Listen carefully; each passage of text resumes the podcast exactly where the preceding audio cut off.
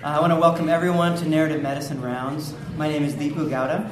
I'm a general internist right here at Columbia. I trained here. Narrative medicine has been a part of my entire medical training. I started working with Rita Charon when I was an intern, and it's truly impacted the way I think about medicine, medical practice, medical education. The work of narrative medicine has really impacted our medical school as well. If you look throughout our four-year curriculum, there are opportunities for reflective writing, opportunities to engage with texts. So the fact that we are meeting here in a room that used to be a library. This floor didn't used to exist back in the day. I wasn't around then. But this floor didn't exist. This was all just open from the first floor, and this was all stacks here. So this is a place of texts. This is also a place of medicine. This building, Presbyterian Hospital, was the old medical building. So there were medicine floors throughout this entire building where there was patient care being delivered. So it's apt that we're meeting in this space where the creative world of literature and art meets the clinical world. I would like to invite you to look at your calendars and invite you to come back the next couple months. We have two more narrative medicine rounds this semester. May 4th, George Yancy, who's a professor of philosophy of Emory, will be with us.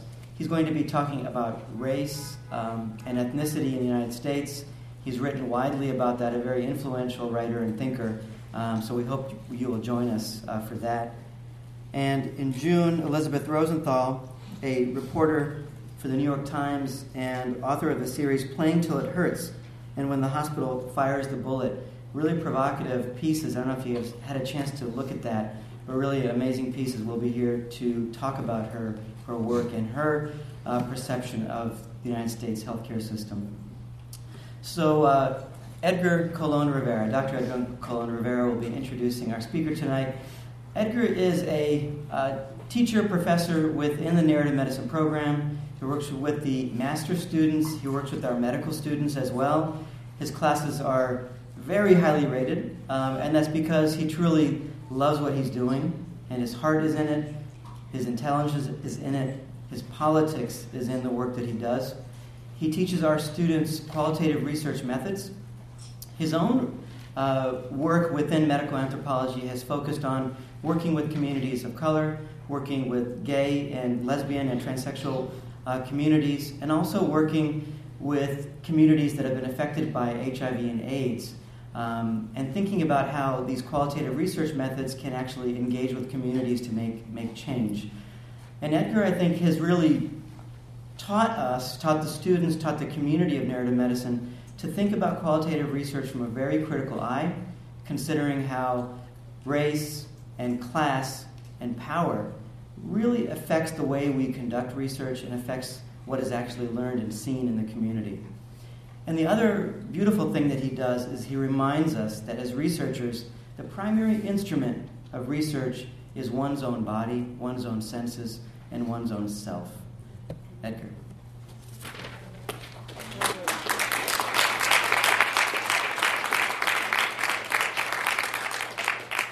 And in the interest of transparency, I have to say that Deepu was my student, and he did very well in my course, but I'm going to reduce his grade because my name is Edgar Rivera Colon. But that's okay. Rivera and Colon in Puerto Rico are like Smith-Jones, right?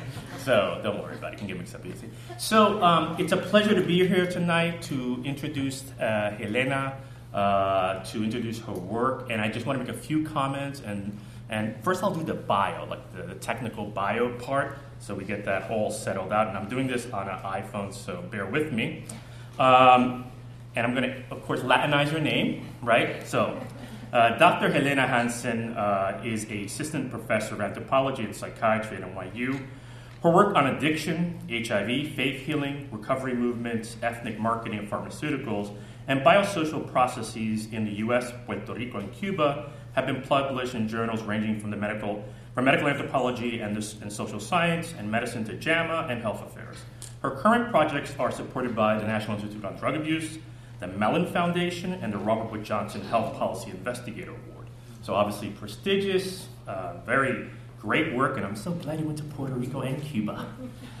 Helena Hansen earned her MD and PhD in culture anthropology as part of the Yale University's NIH-funded medical scientist training program. And those programs were advocated for. I mean, it's important to remember that those programs wouldn't exist without people advocating within NIH and outside of it. To get trainers who are culturally and structurally competent, we'll get that structural competence in a moment. She is joint appointed assistant professor of anthropology and psychiatry at NYU and research psychiatrist at the New York State Office of Mental Health, Nathan Kline Institute. During graduate school, she completed fieldwork in La Habana on Cuban AIDS policy, in urban Connecticut on harm reduction and needle exchange, and in Puerto Rico on faith healing and evangelical Christian addiction ministries founded and run by self-identified ex-addicts. Her work has been published in both clinical and social science journals, ranging from the Journal of American Medical Association and Health Affairs to Culture, Medicine and Psychiatry, and Biosocieties. After graduate school, she completed a clinical residency in psychiatry at NYU Medical Center, Bellevue Hospital, during which she undertook an ethnographic study of the introduction of new addiction pharmaceuticals. She examined the social and political implications of clinicians' effort to establish addiction as a biomedical rather than than moral or social condition, as well as the ways that neurochemical treatment may be reinscribing hierarchies of ethnicity and race. She is also leading a national movement of training of clinical practitioners to address social determinants of health, which she and co-leader RWJ clinical scholar Jonathan Metzl call structural competency.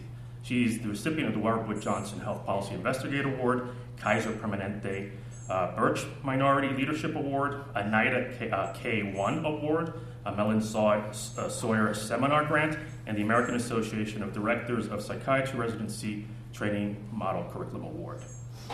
So, obviously, she fits all the status. It's great to have you here. And I just want to make a comment that I actually got to know Helena's work through Sayatani Dasgupta, who teaches here, and Lynn Graber and Elizabeth Campese up in Albany. And we actually did a series of webinars around this question of structural competency. And really the issue there is cultural competency enough, given the structural drivers of illness in this country and throughout the world? And this has been an important intervention. I mean, it's really a groundbreaking moment, and we're really upscaling that. Now, I just want to say a couple of things, and then I'll be out of here. The first thing I want to say is that recently the Huffington Post had an article in which there's a conversation with John Ehrlichman. And Ehrlichman is talking about the Nixon strategy of 1968. And this is a quote. "You want to know what this was really about?" he asked with the bluntness of a man who, after public disgrace and a stretch in federal prison, had little left to protect. The Nixon campaign in 1968 and the Nixon White House after that had two enemies: the anti-war left and black people. You understand what I'm saying? We know we couldn't make it illegal to be either against the war or black, but by getting the public to associate the hippies with marijuana and blacks with heroin, and then criminalizing both heavily, we could disrupt those communities. We could arrest their leaders, raid their homes, break up their meetings, and vilify them night after night on the evening news. Did we know we were lying about the drugs? Of course we did, right? So to me, as someone who came out of the black nationalist movement, because I was a Puerto Rican nationalist here, a lot of the questions of drugs, both in my family, having had two of my cousins die of HIV because they were shooting up and had been Vietnam veterans, and then their wives died, and then our family having to take care of those kids, right, was for me, growing up in those movements, I learned from get-go that this was a form of low-intensity warfare, right, that invaded bodies, right, and criminalized communities. And luckily, now I think we're beginning to come to an awareness about treating whole cities and not just people. I'm glad Mindy Fullerlove is here, who talks about these sorted-out cities. And as I think about my own downtown Jersey City, how we've been displaced, the Puerto Rican community, the black community, and white ethnic communities, it's hard for me not to see this as a continuation of displacement, class and race war. And I think there's a fine tradition in ethnography of documentaries with a perspective, really to challenge this question of structural violence and inequality. So it's an honor to have Elena here. We're going to have a great night tonight, a great discussion, and I'm just glad that this is being continued, this tradition of critical documentaries and having people who are both psychiatrists and anthropologists doing this work. Welcome, sister and comrade.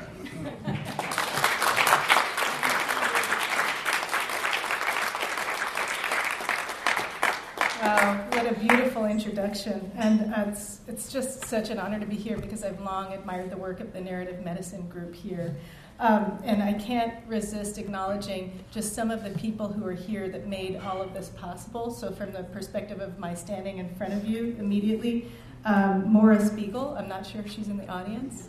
She is. Oh, thank you so much for thinking of me. And Amber Weiss, who introduced me to Maura, along with Mindy Fullerlove, who is someone I consider my mentor in life. And I know she's here, but I don't see her. There she is. I also want to acknowledge Tim Cahill, who's right in front. He's the editor, kind of mastermind, and I'll give you a little more detail in a moment about the video Stories and Recovery Group that was instrumental in making this project possible. It turns out that Tim is both a psychotherapist and a film editor who was working in the clinic at a time when I was doing heavy work on this, so I'm really lucky to have him and his perspective. And then also in the front row, I want to acknowledge Lena Friedman and Cisco Villar, co-founders of the Video Stories and Recovery Group that I'm going to describe, as well as Steve Nellen and Susan Schlegel and Ruben Lopez, who you're going to meet on film as well, Beverly Hawkins, Frank Montijo, and also Hippie Lou Webster, and Frankie did I mention Frankie Martinez? Yes, okay. So I know I'm leaving some people out of this, but I just want to give you a sense of the people who are in the room with us, and I hope that they pitch in during the question and answer period. So it was really thought-provoking for me to be invited to speak as part of a narrative medicine series, because I humbly hadn't thought of myself as a part of that proud lineage, an official part of that proud lineage, but I realized that actually the project that I'm going to share with you, which is a work in progress, is, in my mind, a piece of narrative medicine on two levels. One is narrative as a way of practicing medicine. So the documentary that I'm working on was inspired by and co-produced by, at many points, members of the Video Stories and Recovery Group at Bellevue Hospital. And this is a group that was founded over 10 years ago by creative arts therapist Lena Friedman and Cisco Villar, who was a former client and volunteer there with a filmmaking background. For me, working there as a resident and later as a research attending, it was an oasis of mutual learning, creative thinking, and group process. I stumbled across it in my first year of residency, in fact, when one of my supervisors learned about my interest, that I was an anthropologist, that I was really interested in social technologies of treatment. He took me by the hand and introduced me to Anatina Meisher, who at that time was the director of the clinic that houses the video group.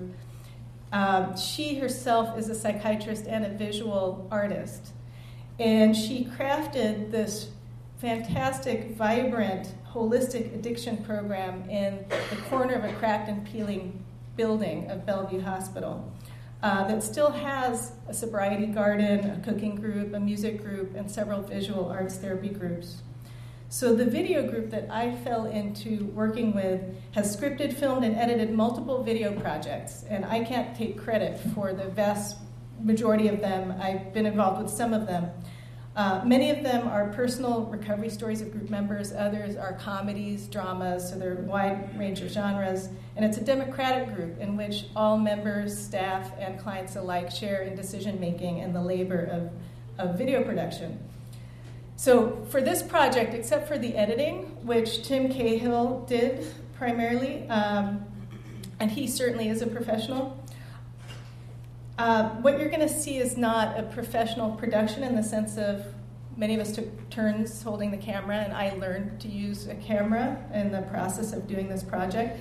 But it reflects a way of building community, a community of support and recovery that has deeply affected me as a doctor and changed what I see as possible in treatment. So it's a real honor to share what we have of this with you. And it might seem raw as a result. Some of the footage may seem raw. But I have some questions for you at the end, because I see this as an opportunity to learn from you how I can better use this material and how the group can support me in that. Now, the second level of narrative that I think of when I think of this project, narrative medicine, is a way to care for oneself as a practitioner. And I'm now realizing that what drew me to this particular project was that I was questioning my own role in the wholesale pharmaceuticalization of psychiatry and in addiction treatment. And Edgar Colon Rivera just mentioned the troubled racial history and connection to the war on drugs, that the addiction pharmaceuticals that play a key role as an agent in the stories that you're going to see has. So certainly this pharmaceuticalization and its connection to the war on drugs is something that's been documented, analyzed, and critiqued by many medical anthropologists and sociologists, but I didn't have the luxury of critiquing from the outside. I was prescribing the very treatments that they were writing about.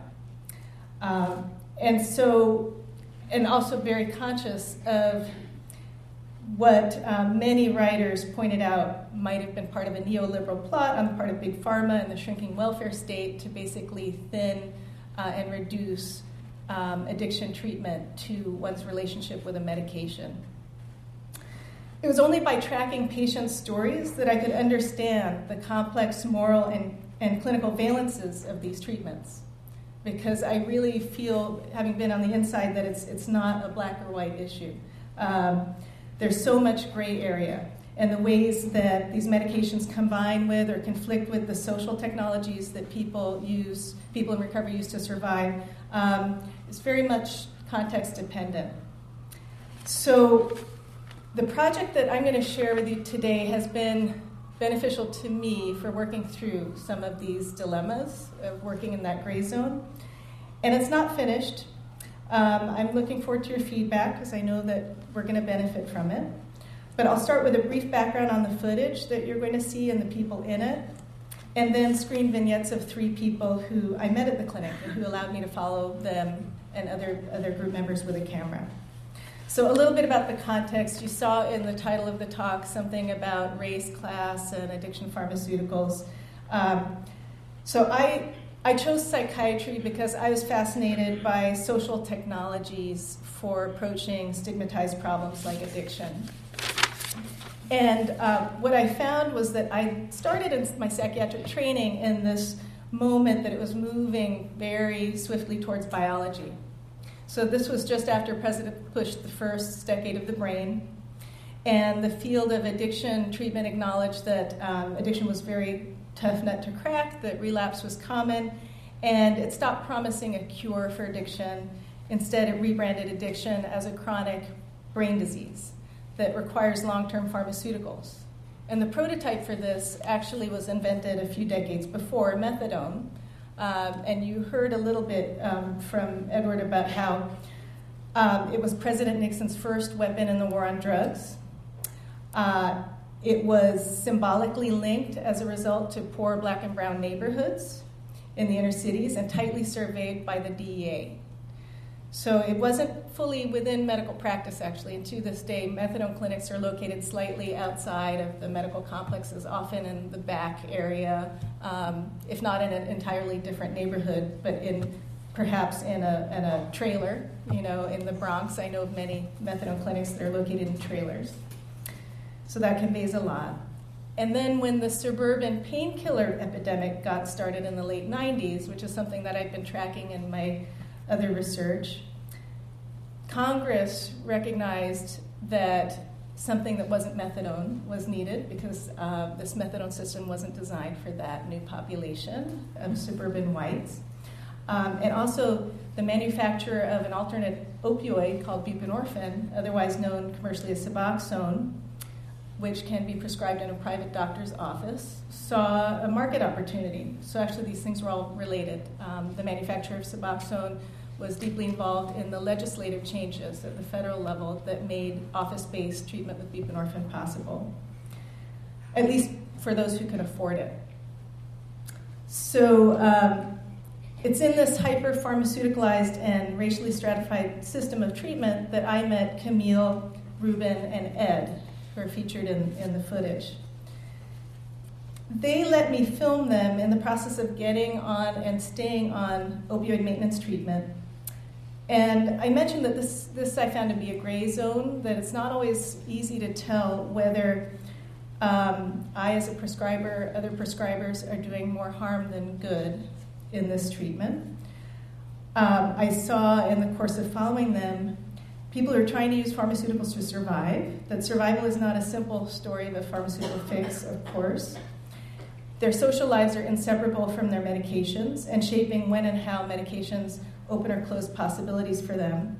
So as they went on and off medications, and I'm talking about Camille, Ruben, and Ed, they learned pharmaceutical ways of life, and I found out what's at stake in taking opioids for opiate addiction.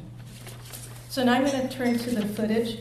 The first person that you're going to see is Camille. She's an African-American Army veteran and adoptive grandmother who's highly motivated, given who she is and how many people she's responsible for, to get medication, treatment for heroin addiction, but she doesn't like the punitive ethos of methadone clinics. She tries to get onto buprenorphine. She learns about it actually through the clinic where I work, that her insurance won't cover her treatment there. In fact, it requires her to go for inpatient rehabilitation in order to get on buprenorphine. This is clearly designed to discourage her from getting onto what is an expensive treatment from their point of view, a short-sighted point of view. So they require her to go for rehab 30 miles north of her home, tearing her away from her family, even though most privately insured people can start buprenorphine in a doctor's office. That's the whole idea behind it. So let me show about 15 minutes of Camille. I think maybe it's 10 minutes at this point, right? And should we hit the lights? Does anyone know how to do that?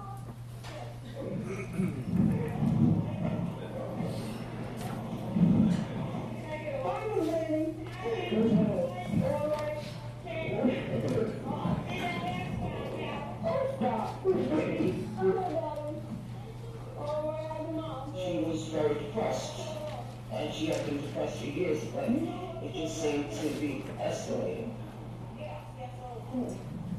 You used to call me right my 30s and stuff, and all that, you know. She used to make me eat and everything. This was like a big old family. Yeah. Terry! Let me get through it. She had cancer and she's good. I'm hoping I will not slip back into depression and all that. Sometimes I really slip back there, and I do. Sometimes I'm not. That's what it is, because I have to be right. Like, girl, I'm living my life again. Like, girl, let's see why am I here on earth. There's obviously a reason for everyone, and because all my friends died, I began to wonder, why am I still here, and they not? Because we only did anything but go to church and live by what God wants you to live by. Not to accept connecting yourself with substances and things that tear on your body. Because the problem is like, I had the feeling like when I see some people I used to get so mad that this person is messed up so, and they're still alive. And I said, my mother and my brothers were on that, but they didn't do nothing against the ball with it, whereas I did. I think we're working on the sound. Can you hear it? Sometimes thinking about them, yep. And the world.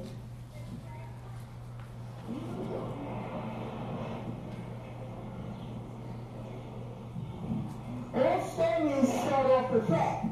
You know that? All tales start off with fact. Corey is not shy. He now has his own family, and the world's Corey's family. Corey's mother, she died of an overdose, and the father died of AIDS and overdose.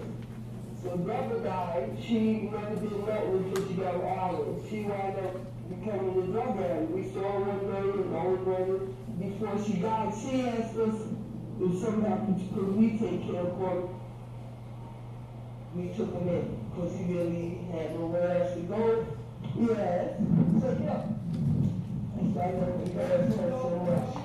Because he's so kid that I adopted, you know, kid. You call me mom? You ready?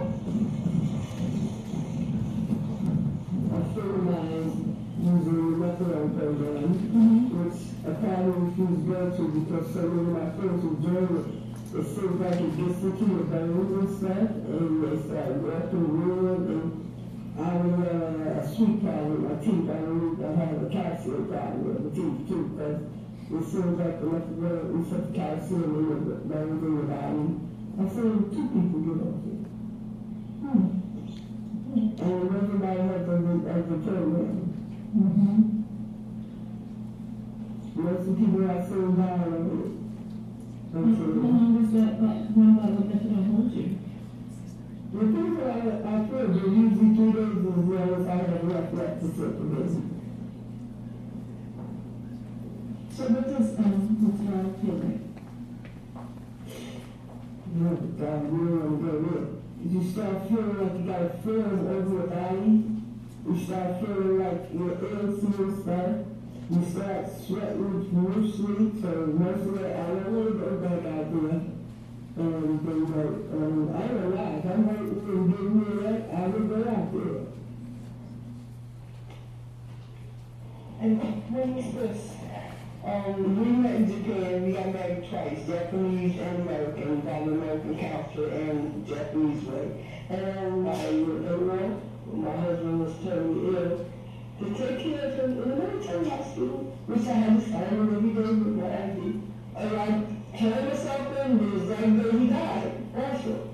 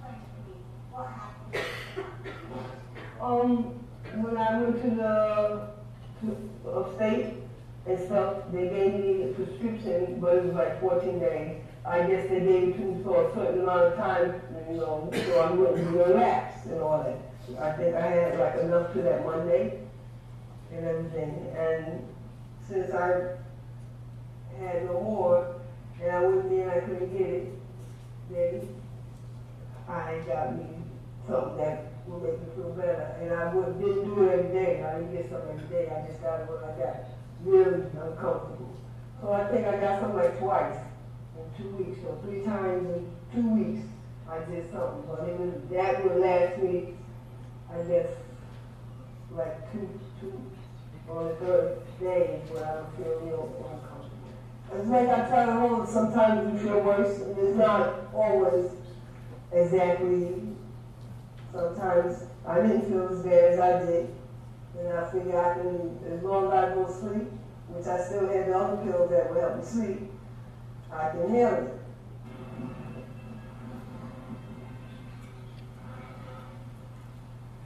Hello, my name is Camille Johnson, and I spoke to someone yesterday about the assessment for intake. Is there any particular paperwork I need to have? Okay. Thank you. Thank you. Have a good day. No, anything I might have prescribed and my insurance card. I don't care what it's going to take. I just want it done. I just want it. This process. None. And so here we are. Even though I think I need more extensive time to get any kind of thoughts of not, relapsing out of my head. There should be no problem with my insurance and everything this time. And when I'm ready to come in and tell them that's always ready, and I promise them I will come. No more cancellations. Hopefully we'll be there before 11 o'clock. We are at the corner of Main and Front Street. When the train comes, we need to go back home once again without getting under counseling.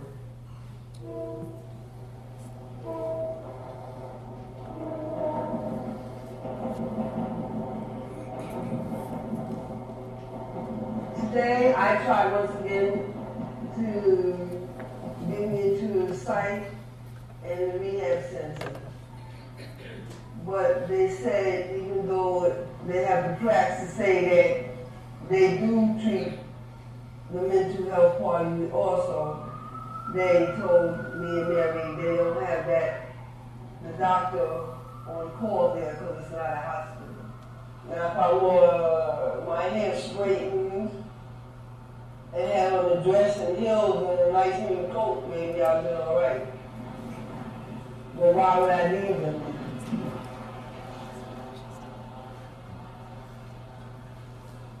This class shouldn't miss this class. And that's the nicest way I can put it.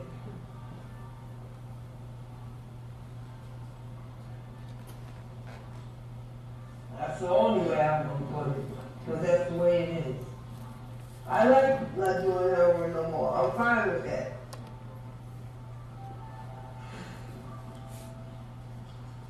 I'm tired. I would have been the first one, and I would have been happy if it didn't turn out that way. I like happy endings. I believe in fairy tales.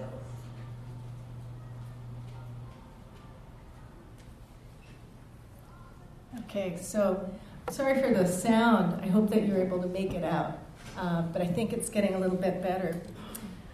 So for Camille, buprenorphine is not designed for her, as you can see. The institutional barriers that she ran up against really we could see as a form of structural violence because she kept going into withdrawal, not being able to get a doctor who would see her long term and keep her prescriptions going. In fact, I wondered as a video group member, not necessarily her doctor, but I wondered in trying to support her getting treatment whether I was doing more harm than good, whether she would have been better off not looking for buprenorphine treatment. But then the question comes up, what happens when someone does get access to treatment? What kinds of problems does that solve, and what doesn't it solve? So I'm now going to play some footage of Ruben, who is actually with us. He was sitting right there a moment ago. He's on the side. Oh, you changed. Okay, there you go. So Ruben, correct me if I'm wrong, but he's a New Yorker. He grew up here in the New York City area in a household dominated by drugs, as you'll hear in a moment. The oldest of 12 siblings, he left home as a teenager determined to work for a living and stay off drugs. But he gets introduced to heroin on the job, and he'll explain that in the footage. He does manage to get buprenorphine treatment through the first clinic that offers it, and along the way discovers art through an art therapy group that's a part of his treatment plan. So he takes up art in such an intensive way, in fact, that he goes on to get recognized as part of the outsider art movement in the city. I've already said too much, so let me just play some footage here. Oops. What happened to the video? It's there. I think you accidentally pressed it. I'm hiding it? Yeah. Okay. There we go.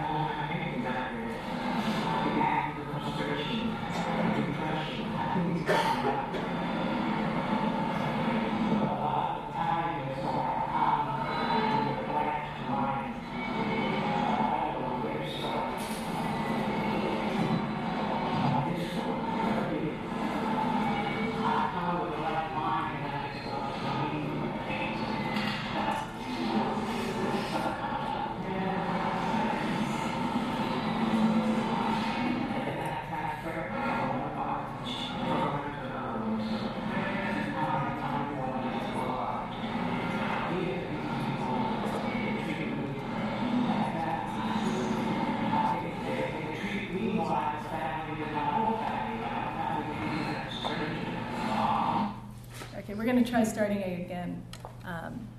We're having some strange back noise that wasn't there before. Let's get rid of these.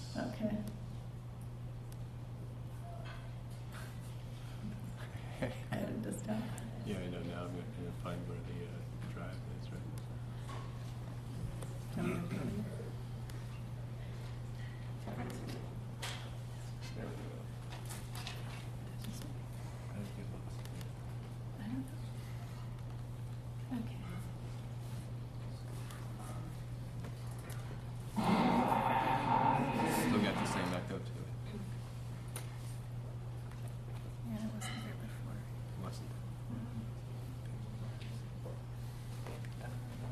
Since we have Ruben here, all else fails, Ruben, you get to come up and speak.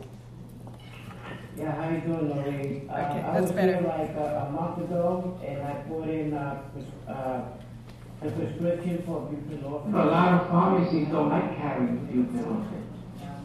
Okay, I had a lot of setbacks. I mean, one day I went to 10 different pharmacies, and they all said they don't have it.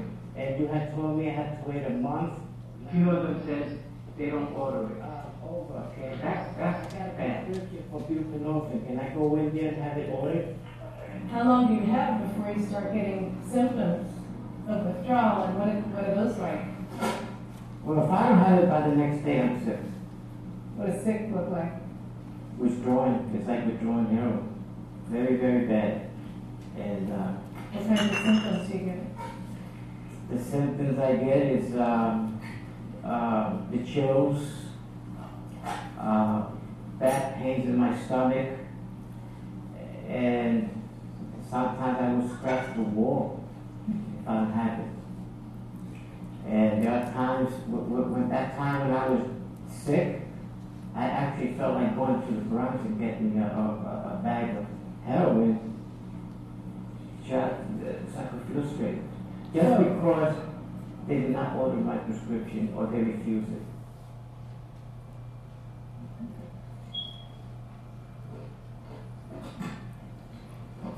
That you smell that? Yeah.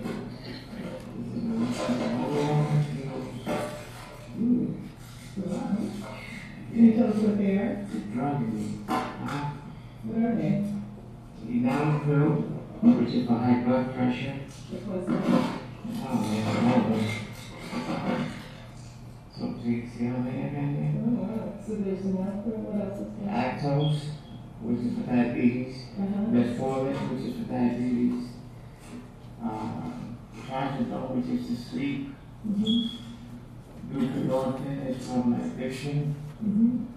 Drug addiction. And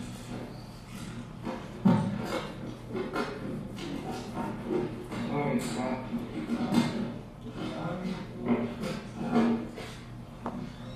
is there anything else you might want to take?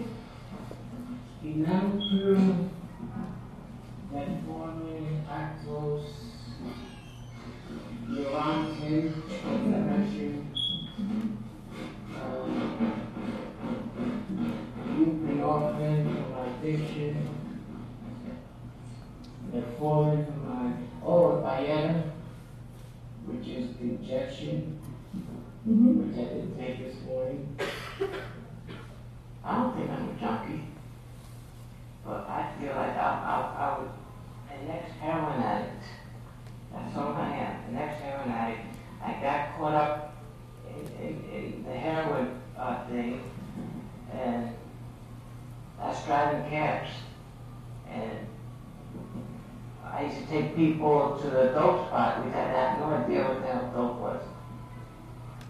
And I got turned down one day. One guy gave me a tip one time. He gave me heroin, a bag of heroin as a tip. And I never tried heroin before. So I'm thinking it's probably like cocaine. I sniffed it. I threw up, I threw my brains out that day, but I fell in love with it. And ever since then, I got hooked on it. You know, I quit on my own a few times, but I would reward myself by doing a bag. You know, I'm not going to get hooked. That's a lie. My father was a heroin. He died at the age of 1990. He only had one arm. He lost his right arm in the Korean War. So his best friend, Felix, another war buddy, used to come to the house when he lived in Manhattan and shoot my father with, you know, one day I slapped him. I took a peek at my father's bedroom, and I saw Felix tying his arm. He shouldn't know. My mother, she was a heroin addict. When she used to send me to the store in the numbers for her and get her beer, she always said, keep the change. And the change was only $12, $13, and the bag of dope was $10. But she never, ever questioned me about how you doing everything. How you doing everything. And that's it. So she also kept it to us. I guess she was in denial that her son was heroin addict.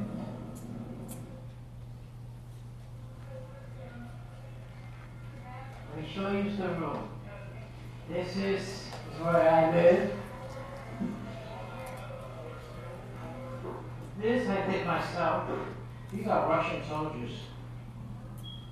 And this is a Chinese guy on a horse. This is my room.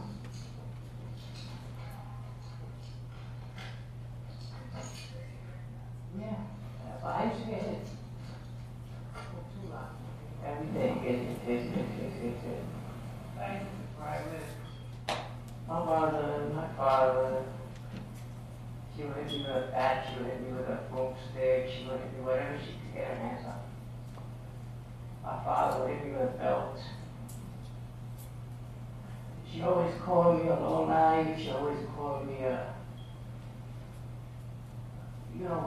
their father, he's no good, he's a piece of shit. Whenever I used to run track, she would see me by the window, start yelling, make it, you know, run, run, run, run, run. And if I lose, let's say I come in third place, she started cursing at me up the window. You fucking idiot. You could have came first. I'm smiling because that's how that was my life. Everything was negative, nothing positive. You know? I didn't even face something, I never thought of it.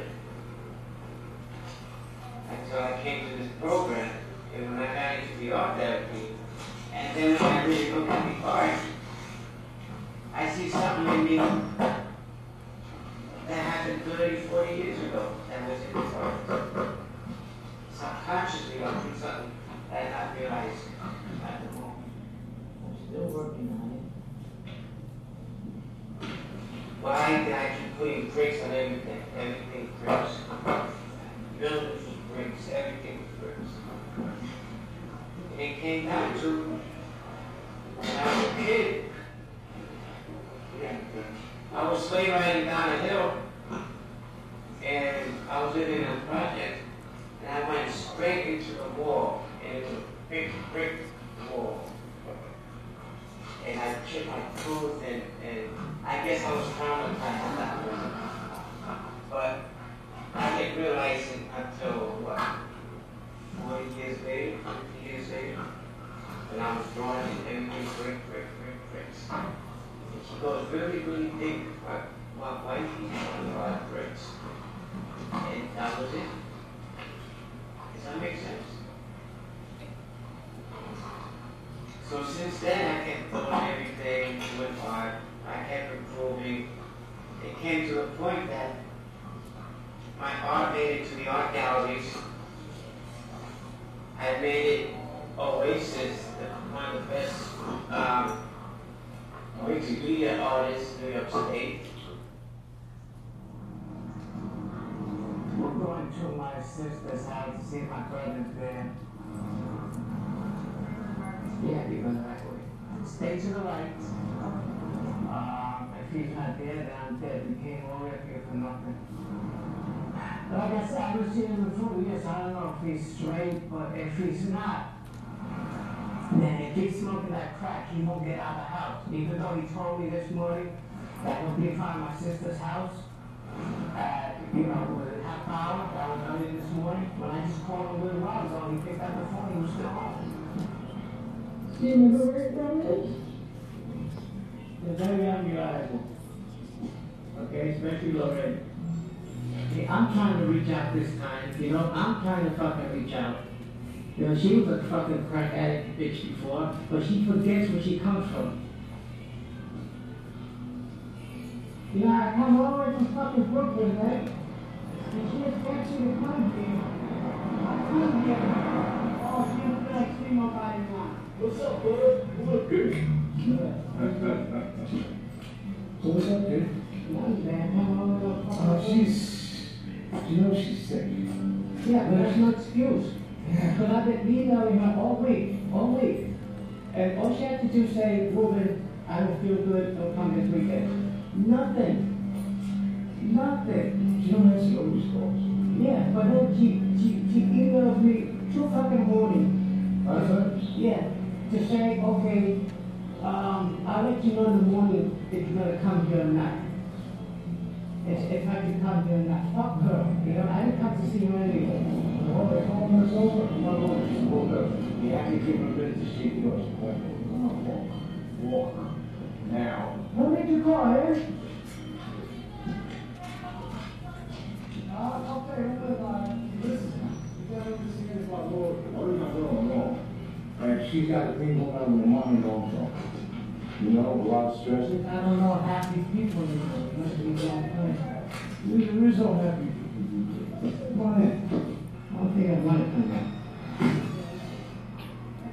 Yeah, I'm not staying here, you know that, right? Well, there ain't. When you leave, I'll leave. You need some you may have seats.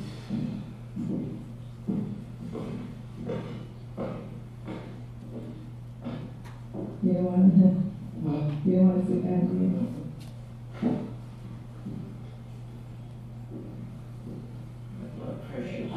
I went to art therapy, right? The prolific art therapy, and that's when I started to realize I can draw. I never did that before. And then I started to wander in galleries. Oasis, I learned one of the best in New York State as an artist. I wound up Fresh Arts, it's another program which I've been selling. It's another art gallery. And my son likes to do art. I go to his art program and do art. You done art? I don't know. I've been 30 years, dude. Is that true? No, about 10 years. When I was at Bob, when I did Susie's daughter's birthday cake, she came see. I baked the cake. Yeah, you were very skinny, I remember. Yeah, I remember. That's because I wasn't on that insulin. I'm on insulin now. You got insulin for diabetes. Which one? The Viagra? Viagra? They got me on that too, but they gave me Viagra. But you don't take the shot, you're not become the lightest too. You take the shot now. I take 2 different needles now. No long anymore. I take 1 in the morning, 1 at night. Oh, you okay? 5 milligrams of Viagra in the morning, 5 milligrams at night, plus metformin. I just got that one. You got the lightest too. I have two. Yeah, I got that one. Yeah, well, that's this. Alright, well, me and the pump installed next week. You inside? Yeah, the automatic check. That's what I should get. Medicare pays that? Yeah. They gave me Social Security. Mm-hmm. I just went over Friday to sign papers. They can't afford medical women. So you got accepted? Good. Yeah. I'm disabled officially because of my legs. I can only stand on my legs for so long. So here and there, I'm bouncing. I didn't know they paid for that. They paid for the pump? That's why she gave it. Yeah, they paid for the pump. I'm giving it so sweet. No, what's up here? Yeah, I know. That's what he said. Hey, how are you? How you doing? Bye. Hey. Nice to meet you. Bye. Bye. Nice to meet you. Good. Okay. Fortunately, we can do this real quick. We're going to take the camera down and make sure it's doesn't mean you can't take outside whatever what you are to. Right now, she's not feeling well. So have you ever done flexibility? I've done flexibility. Yeah, for what? For depression. Oh, yeah. Mental illness.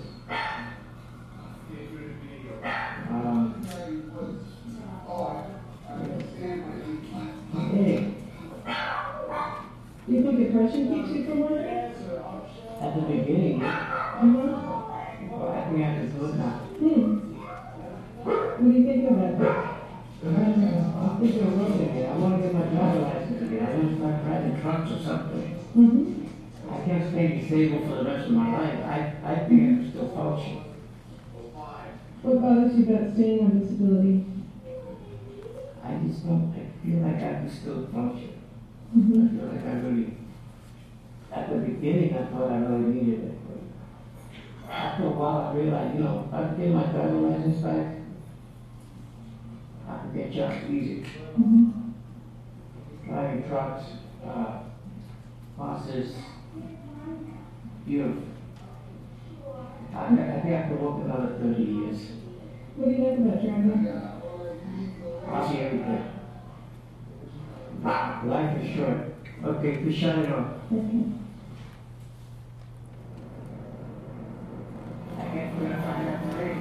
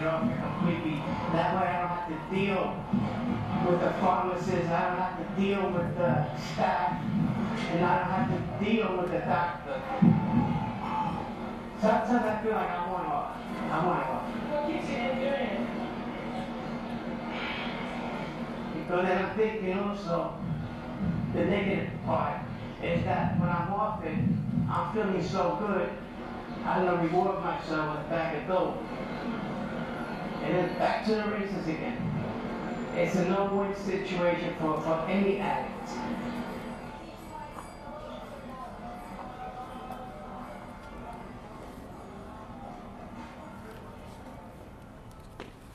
Okay, so again, thank you for your patience with the sound. I hope you were able to make out some of it. What we missed in the opening scene was Ruben in the studio talking about how the studio, his colleagues in the studio were more like family, treated him more like family than his own family did. So we come back in this vignette to something that Camille also, I think, demonstrated, this intergenerational transmission of trauma and also disability, at least the idea of disability, mediated by substances along the way, at every step of the way, both legal and illegal substances. And what we kind of glossed over at the end here that we want to fill out is in that year in between Rob's death and the scene that you saw, Ruben went through a year of homelessness when the fire marshal shut down his housing, which is quite common, actually. The city is full of illegal housing for people who can't get into the low-income housing market. And basically, these landlords take a cut of Social Security checks, and that's a huge industry. So Ruben ended up homeless, went through horrific experiences, and managed to stay on buprenorphine the whole time. So what I think we see, though, is that his problems certainly don't go away with buprenorphine treatment, and medication is not enough in this situation, but on the other hand, he probably wouldn't be an artist to this day without it. He's lonely, understandable, and angry, given his situation with his family. And the stigma of medication isolates him, even though in other ways the medication allows him to be with others, especially in the art studio. So for Ruben, the irony is that he feels the medication traps him, but it also gives him a lifeline in the form of a career in art. And so I'm going to turn to the last vignette. And this is a vignette of Ed, who's been on methadone for 2 years at the time that we start filming with him. It's what allows him to get some stable housing, and also to get back in touch with his 3 children who live in Puerto Rico. He hasn't had contact with them in 5 years, and they've been told that he's dead. So and actually, let me go straight to the vignette, and we'll talk a little bit about Ed after that. So huge, and so awesome. So there's a lot of so gigantic. The galaxies are huge.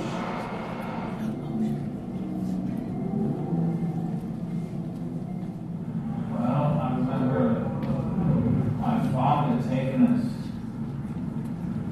to the side of my tummy for the first time.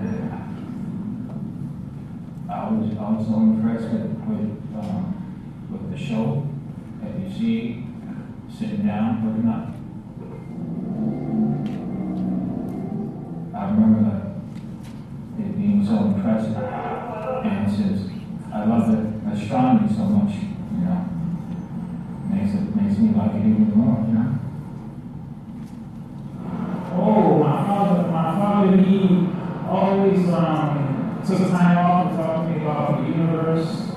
I think he was the one that got me interested in astronomy. Although I always liked it myself, but he always took time off to see all the wonders of the stars and the different shapes and sizes. I remember going to the movies a lot. I remember seeing Star Wars with my parents, which by the way happens to be my favorite movie, Star Wars. It was very close. It was very close. I have one boy and two girls. He's 17, she's 15, and the little one is 5. Last time I spoke to them, wow, it was 5 years ago. 5 years ago.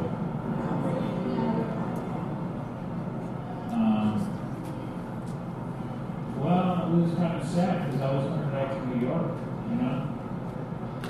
I was coming back. It was sad. I had to say goodbye. Come back home. This is my home. New York City is my home.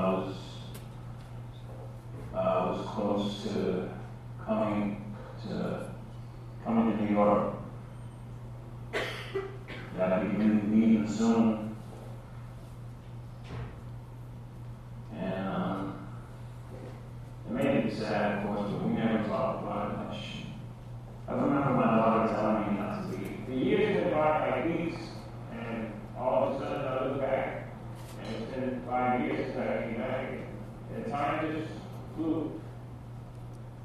Okay, let's see if the sound is a little bit better as we go forward. And hope that I will be arriving on Christmas night.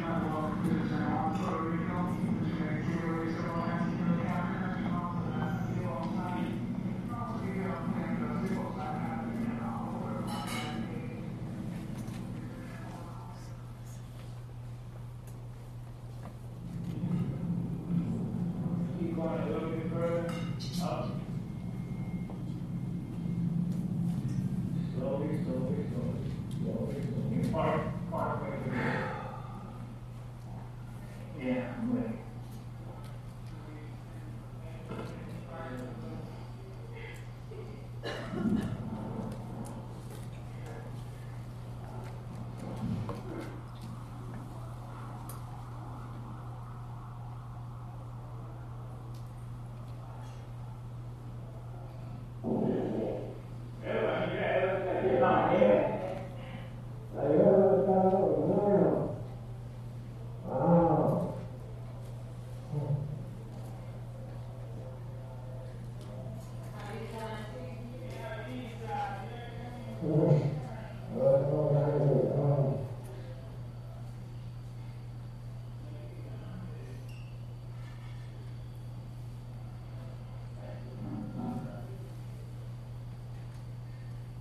This is the moment that we wait for, right?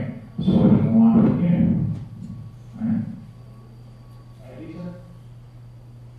This place, the last time I was living here, well, that was a time when I just got separated and ultimately divorced, you know. So. I had no choice but to go back home, which is New York. Every time I was here, all I would ever talk about was going back to New York. I always saying that I'm going to die in New York, and so it happened. I moved back, and I'm there to stay.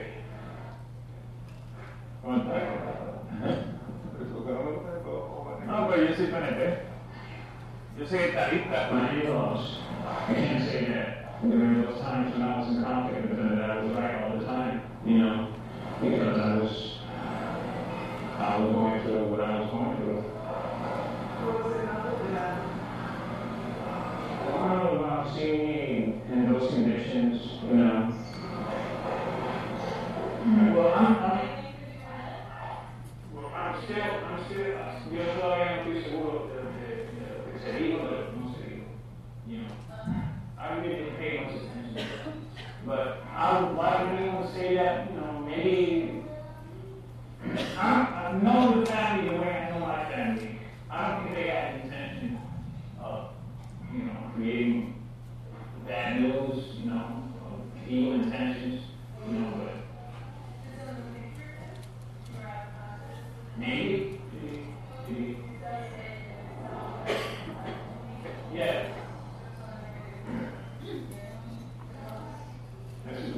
So jail is little bit, I mean, and if I can with substance abuse, that at least thing that I was unhappy to me also, you know.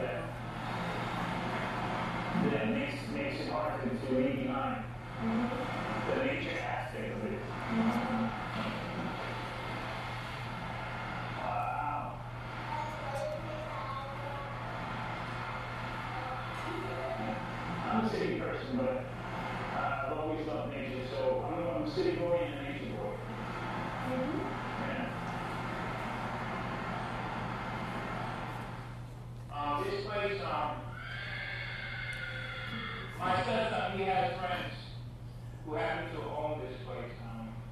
This horse is named Tiana Tormenta. The name of this horse is Tormenta, which in Spanish is storm.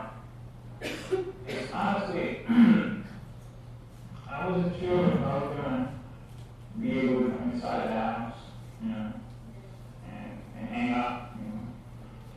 But I'm more than welcome, you know.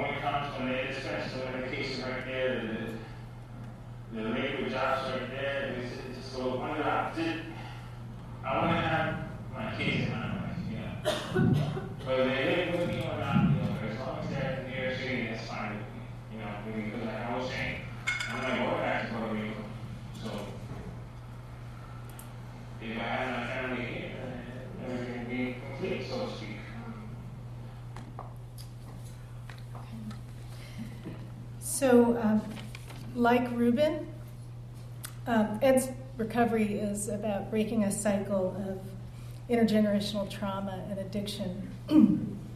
And actually, in Ed's mind, really full recovery means becoming drug-free. All along the way, it wasn't clear to me which was more important to Ed's ability to reunite with his children, whether it was the methadone treatment itself or whether it was the therapy group that went along with it. What you didn't see was that the therapy group took up a collection to help him get there. So that says a lot about the network that he had, the support he had there.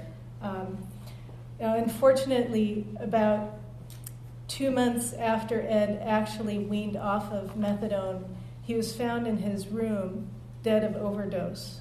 So that sent a strong signal to me about the value of harm reduction. And again, I'm not sure whether it was graduating from the program not having the medication or graduating and not having the therapy group that was more important. And in fact, Frankie, Ed's brother, is here with us.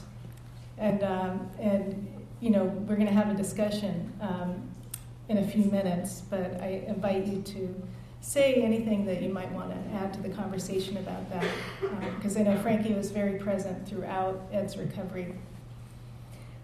So now I want to put some questions back to you as a narrative medicine group. Given that this is a work in progress, I'm really hoping for feedback, and I know that I'll get it. One question is about if and how this resonates with your work, working with narrative within this larger structure of pharmaceuticalized, medication-oriented care. And then another I alluded to, harm reduction. I think this is a concept that's really hard to get across still. It's starting to gain traction now that white middle-class people are dying of opioid overdose. You know, now we're seeing harm reduction coming out of the mouths of federal legislators and the president. But it's a hard concept to get across unless you've been involved in working in it. And I think there's even a subtle difference between treatment for chronic disease, the way that buprenorphine has been marketed, and methadone as well, and harm reduction, and that harm reduction doesn't really demand treatment adherence. You know, it's kind of a wider perspective on the greater good. And I'm wondering how we might, with this footage or other footage, help to highlight the concept of harm reduction. And then another question is about care, what the care in healthcare consists of. Really what I'd love to do with this footage and others is to help widen the scope of what we think about care and working against the structural violence that you got a taste of in this and probably have experienced in your work, to work towards a more holistic approach and a focus on social connection, which is kind of the underlying theme of these vignettes. So that leads me to one last question about using narrative to foster solidarity with patients. I bet that you all have experience with that. That's something that intrigued me about the video group and the way that it is run, its democratic structure. But I'm wondering if you also could add to the ways that narrative makes that possible. So with that, I'll kind of open the floor for your comments. Well, thank you so much, Helena. Thank you, Ruben and Frankie, for being here. I wonder if we could open with asking Frankie if you wanted to say a few words. I know that Helena mentioned you may want to say something.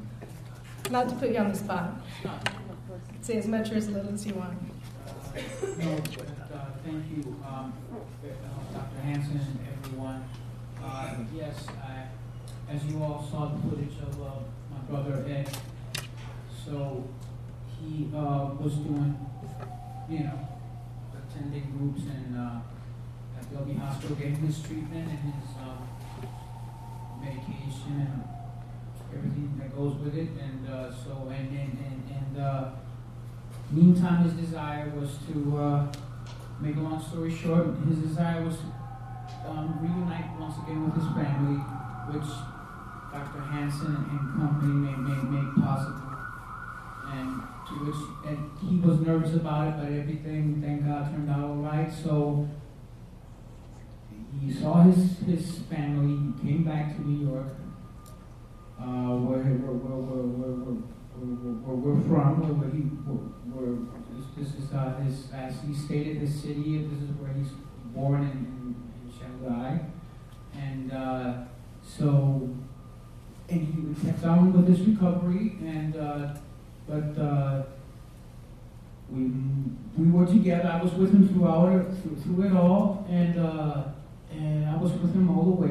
And we lived together in a family shelter. But then he decided, he took it upon himself. We just wanted to go our independent ways, and we agreed to that. And okay, fine. And so he was staying at the men's shelter. Right by Bellevue Hospital, and in the meantime, and I was on my own, and we got to get together and see each other, hang out every now and then, and little Little did I know that I just noticed there was a slight change in weight or whatever, and I asked him if he was okay, but he just said everything's just fine. And I told him, you can talk to me openly, and I'm there for you, but fortunately, the day came when, or the night came when he passed away, and things happen, you know, and it's been tough just this past September and 6 months later, and but okay, but life goes on, but definitely I like to give thanks to Dr. Hansen, because definitely deserving to be acknowledged, and such as and the whole group as well, like Cisco, Lena, and Beverly here as well, yeah. My wonderful companion, and Ruben, and some I just met about 6 months ago at the memorial, but everyone, you know, I'm sure, on Eddie's behalf, you know, I'm just grateful, and I see how you take it upon yourself to like go into as Ruben and Camille. As you, not only do you have knowledge, but you interact and get a deeper understanding of what's going on in your lives. And for that, I thank you. Thank you so much. Thank you. Thanks for sharing that and for coming. You know, it can't be easy to watch these images of Ed. And, you know, we lost contact with him, too. And I think that's kind of the point. One thing that I've seen about the treatment system here, addiction treatment system, is that so-called aftercare has disappeared. And we're under a lot of pressure at Bellevue Hospital to discharge people quickly. So these structural influences are coming in. And again, it's another form of structural violence. I see Lena nodding that we have to discharge people quickly into nothing, you know, to no community-based network. So because of insurance, he no longer was able to come to therapy group. And that's when we all lost touch. So, and I also want to thank you as an audience for your patience with the sound. We tested this out multiple times earlier, and this is what happens when you venture into audiovisual. But thank you for bearing with us. And Frankie, I just want you to know that you're being here and you're sharing your story, and your brother having the courage to be filmed and to be able to share this with us helps us learn how to take care of patients better. So I want you to know that you're having a role in educating future healthcare providers and current healthcare providers. Thank you. That's so well put. So let's open this up to the audience. Helena posed many questions for us.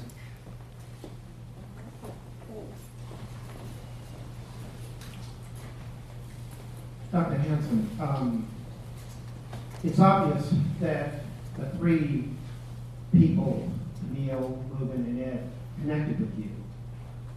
We see the end product. I'm interested in the process by which you got them to trust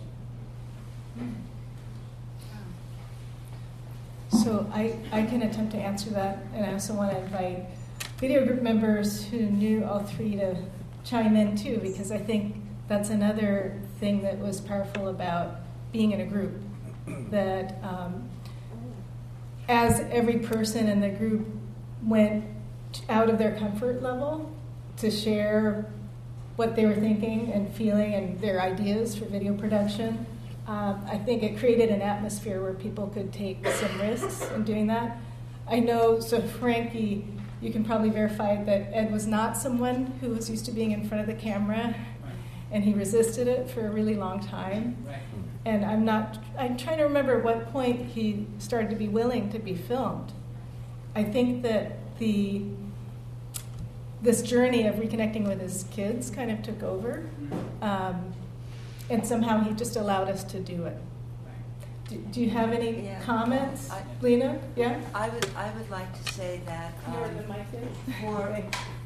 for Camille, for Ruben, and for Ed, I think what happened was the group became a safe place.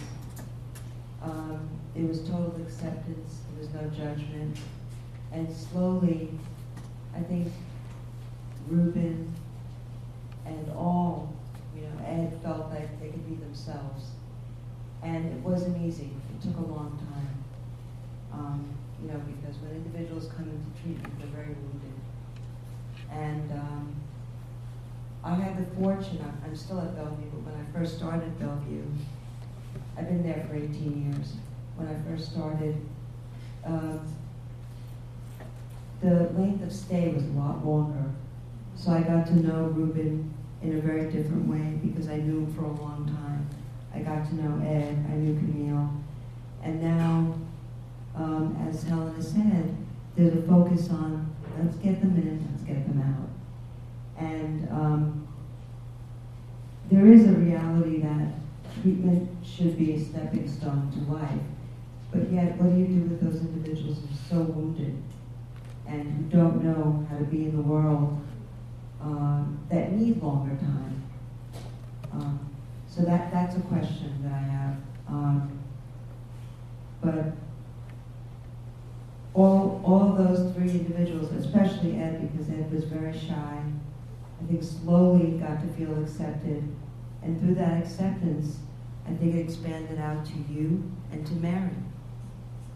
And I think he felt that we saw him for who he was.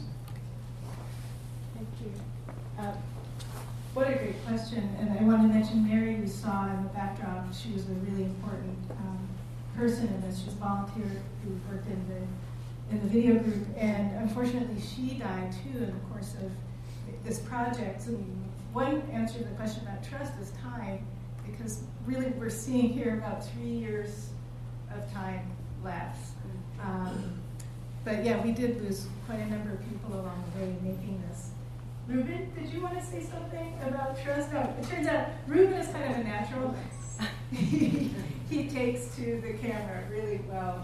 But do you want to say something about trust and also what motivated you to go in front of a camera?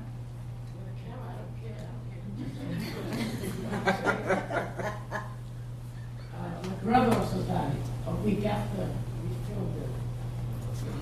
He got beat up and died. And I'm still struggling. I'm trying to get off this deep north in myself because I'm tired of it. Okay, it's like, you know, you go to the pharmacy, they look at you like, I'm one of them because I know what people do with people often. A lot of them abuse it and they sell it on the street, okay? Or they'll tell a doctor that they lost it or whatever. So whenever, like, somebody like me who will, get my medication, they look at you like, you're one of them, or if they make a mistake, like, we don't have it, we don't have your prescription, we don't have it. I walked out, they stopped calling me back. Oh, we found it. It's stupid, stupid.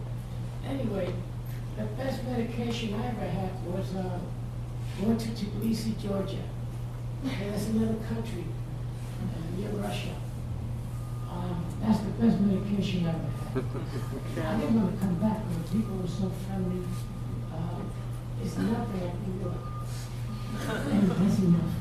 So your prescription is to leave the United States? Your prescription is to leave the United States. My prescription is traveling. Traveling is dead. Questions? I'm interested in the term social technology.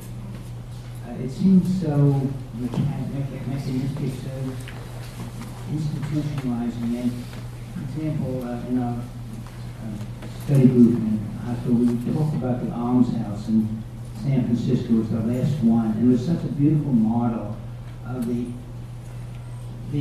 healthy, the healing environment moving to the dance of the patient. It took like 2 years to heal a wound and this woman went on. But the idea of social technology, just comment on that in terms of what's good for the other value. Thank you. That's another great question. And I do think that there are advantages and disadvantages. So coming out of, so there's this theoretical base in Michel Foucault about technologies of social control and government. Maybe that's one source of the term for me. But I started using that term in clinical circles because there's this idea that Molecular technologies are these technologies, and they really do something. On the other hand, therapy groups, social connection, those things are soft, they don't necessarily do much. And so I've started using the term social technology just to highlight, no, actually these are tools and techniques that have concrete outcomes. You know, that's one thing that I hope comes across in the vignettes here and in other stories that I've been a part of telling. But that's really the motivation for it. And yeah, but you're pointing out one of the downsides, which is that maybe I'm feeding into this desire for these kind of concrete mechanical devices in a way. When that's not what I'm talking about. I'm talking about what I hear in other comments here, a more organic process. That's one reason why time is so important in recovery. And trust develops over time. Trust in oneself develops over time. All sorts of things develop over time. And it's an organic thing, which is why the therapy groups are not interchangeable. We can't have a treatment structure where people move in and out over a 2 or 3 day period in different groups and have any impact from that. But unfortunately, that's the way our bureaucratized healthcare system, it's a fiction that our healthcare system buys into. So do you have any other comments, crew members, about that? No? Questions? I can run. Questions with that? I heard someone raise their hand. Can I just open the phone? Do I come to that?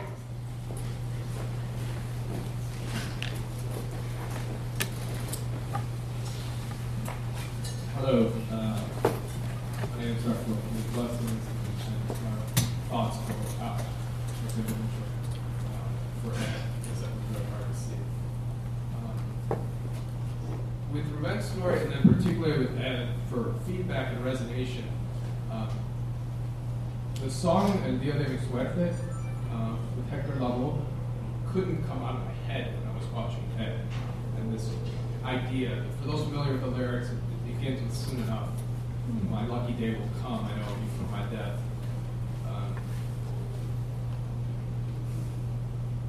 For sure, my lucky day will, my luck will change.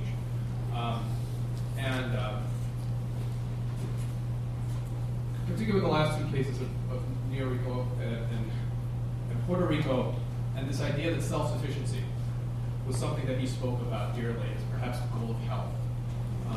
I'm wondering about the greater narrative, particularly in the case of the overwhelming dependency and drug problems of the Puerto Rican community following Vietnam, following the whole post-colonial state, the continuing colonial state of Puerto Rico, how that could be tied in, perhaps, in the discussion, because I think it's impossible to discuss within all of Latin America's drug problem, this whole notion of post-colonial reality, of colonial, very deep reality of Puerto Rico.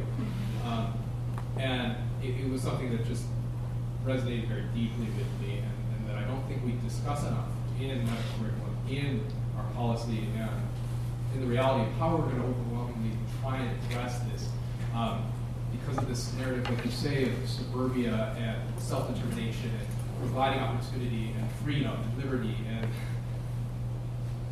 why not? What a lovely comment. Thank you. And I want to get back to Edgar Rivera Colón's comment about the drug war, the origins of the drug war, because it really highlights, like, Puerto Rico, it turns out, is the second largest portal from Latin America into the United States for narcotics after the Mexican border. And so there are real structural reasons why. Pardon? Mm-hmm. It's come through Central America too. Yeah, yeah. So, I mean, there are very concrete reasons why heroin, cocaine, such an issue there. So all these things are intricately bound up with the hierarchies of state, of race, nationhood, ethnicity. So I think you put it really beautifully, that that's, this narrative of independence can take many different forms and come from different places. It's understandable that Puerto Rico, a territory of the U.S. with this very liminal status, that independence would be, a recurring theme, and how that links up with treatment discourses and people's struggles with narcotics, that's really a fascinating question. But you're right that it's this larger discourse that's very linked in with our national ideals. Trying to avoid using the word neoliberal, but that's that's a word that has come up very often recently, and so it's impossible to divorce what goes on in addiction treatment and clinics from this larger dynamic of what we're holding up as the ideal way of life. And so in many ways, I think that successful recovery in the way that the people that I'm working with are finding it flies in the face of the larger cultural thread. They're learning ways to work around that the premium put on a certain vision for independence, right, and freedom, a certain kind of freedom.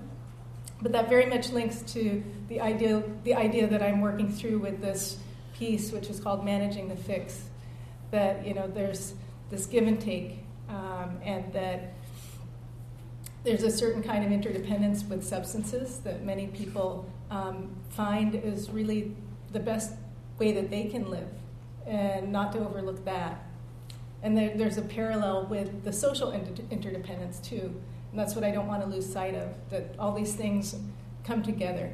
They're all intertwined and entangled. And then there's larger political discourse, but there's a kind of counter-culturalism, I think, about addiction recovery when it works like that, when social ties are bound up in the recovery itself. And I wonder if, for those who are in recovery in the video group, any comments on that? Steve, I see you nodding. I don't know, we're almost at the end of our time. But. I'll go, Steve. Okay, I'll make it brief. I'm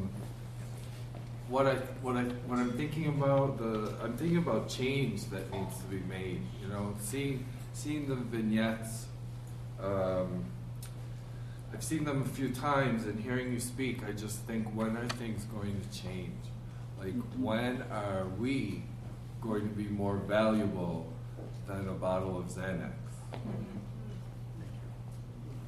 Or, all these medications, when are we going to be more valuable than Kim Kardashian in the media?